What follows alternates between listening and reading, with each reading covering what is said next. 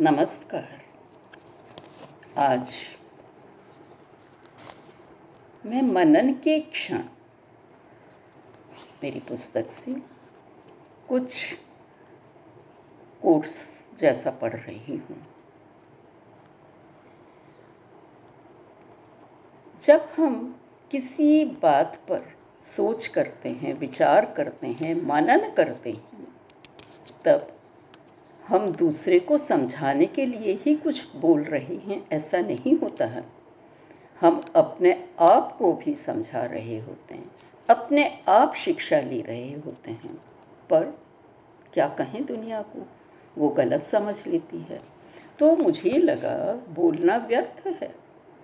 अपने लिए कर रही हूँ, मन लिखने को हो रहा है। शायद ये रेचन का एक अच्छा तरीका है। कथारसिस का। तो मैंने लिख ही डाली थी कभी कभी उनमें से ही कुछ दो चार पढ़ती हूँ। अपनी खिड़की खोल। देख, जग तुझसे मिलने को खड़ा है। बंद दरवाजे के खुलने की अपेक्षा न कर। जो खुला है, वही काफ़ी है। उसी से तन, मन भर ले। बीज के मिटे बिना क्या अंकुर फूट सकता है? स्व के मिटे बिना क्या पर आ सकता है? बीज की कब्र पर ही पेड़ उगा करता है। अहम की कब्र पर ही सोहम फला करता है। दधि मंथन से मक्खन निकलता है। विचार मंथन से ज्ञान। मक्खन को तपाकर घी मिलता है। ज्ञान को प्रज्वलित रख आनंद। कुछ घाव खुले रखने से ठीक होते हैं, कुछ बंद रखने से। जीवन के घाव भी ऐसे ही होते हैं। जो घाव तुमने दिए हैं, खुले रखो। उन्हें याद रखा तो पुनः न दे पाओगे। जो घाव पाए हैं, बंद कर दो। उन्हें भुला दो। दर्द, दुर्गंध मिट जाएगी। बच्चे लड़ते हैं और एक हो जाते हैं। बड़े लड़ती हैं और गले कट जाती हैं। शमशान का रखवाला कब्रों में मुर्दों को दफनाकर वातावरण को दुर्गंध से बचाता है, पर हम कब्रें खोद कर गड़ी मुर्दे निकाल कर वातावरण में दुर्गंध फैलाए जाती हैं। कोई कार्य बुरा तभी होता है जब उसे छुपाया जाता है, कबीर और कमाल की सेंधमारी चोरी नहीं कहलाई थी। मन मस्तिष्क के द्वार सभी के लिए खुले हों तो ही खुले हैं, नहीं तो बंद ही है। अपनी कमियों का साक्षात्कार सहना दूसरे की कमियों को सहना सिखा देता है। कांटे धार झाड़ियाँ, सर्वथा रसहीन नहीं होती। उसके रंगीन फूल यही बतलाते हैं।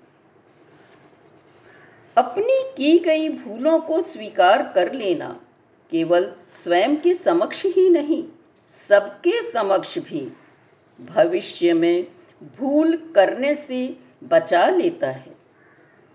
ना जहाँ बहुत से दुर्गुणों से बचाता है, वहाँ हाँ समझ को नए आयाम भी देता है। शक्ति होते हुए भी दूसरों के प्रति अत्याचार के, अन्याय के विरुद्ध कदम न उठाएँ। भीष्म की तरह चुप रह जाएँ तो महाभारत होके ही रहता है।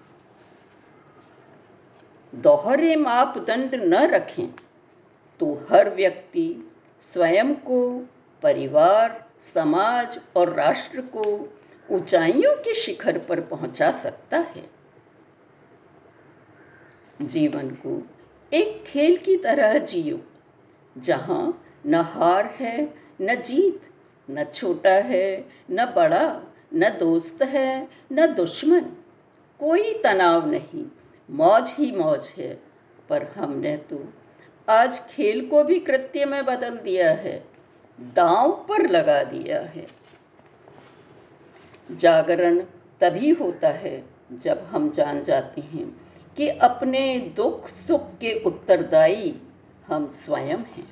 कोई और कारण बन ही नहीं सकता।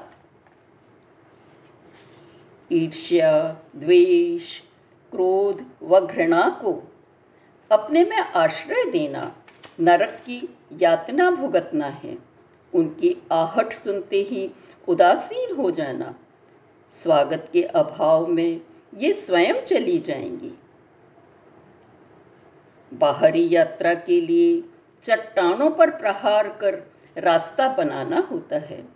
अंत यात्रा के लिए अहम पर पराश्रित होना अयोग्यता का सूचक है और पराश्रित करना अविश्वसनीयता का।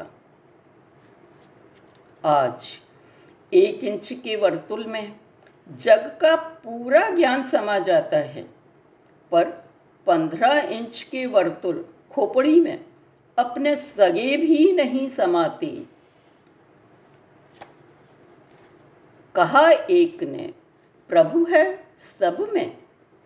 बोले थे गुरु, सब ही है प्रभु। बस रोष करें और क्रोध करें, जो है जैसा, वैसा ना लें। हम सीमति यदि हो वे उसमें तभी उसको स्वीकार करें। उसने भी यह चाहा होगा। कैसे यह भूले जाते हैं? जब नहीं बदलना चाहें हम, बदलेगा वह क्यों आस करें? अपमान और औषध गोली होती है अरे निगलने को। मत मुख में रखकर चूसो रे, करती विषाक्त ये तन मन को। समझ प्यार की सब में होती, बच्चा हो या बूढ़ा हर कोई प्रेम बे, बोल चीने हो सद्य जात या अंधा। और अब केवल अंत में जो मैंने मृत्यु पर लिखा था वह सुना देती हूँ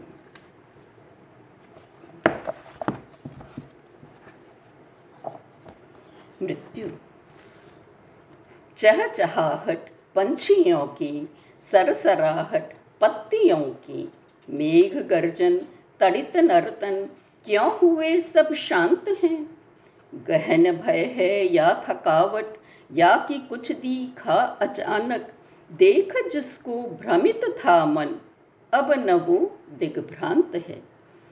आत्मा हुई एक मुक्त तन से, गमन कर आनंद भर ले। कह जुटी वे कर्म में फिर मुक्ति आतुर प्राण है। किसी की मृत्यु पर लिखी थी। अंतिम क्षण। चलती राह में ठोकर खाई। क्या बुलाया उसने? जिसकी हूँ पठाई। उठी, संभली, चिल्लाने लगी। मैं न्याय नहीं तुझसे भी पाई। सामान जुटाने में ही लगी थी। कुछ न भोग पाई अब तक। जल्दी क्यों है ले जाने की? कांधे पे हाथ रख बोला रह पर। यह अंतिम क्षण भी काहे गंवाए? तन मन चुप कर तो अभी तर जाई बस इतना ही। धन्यवाद।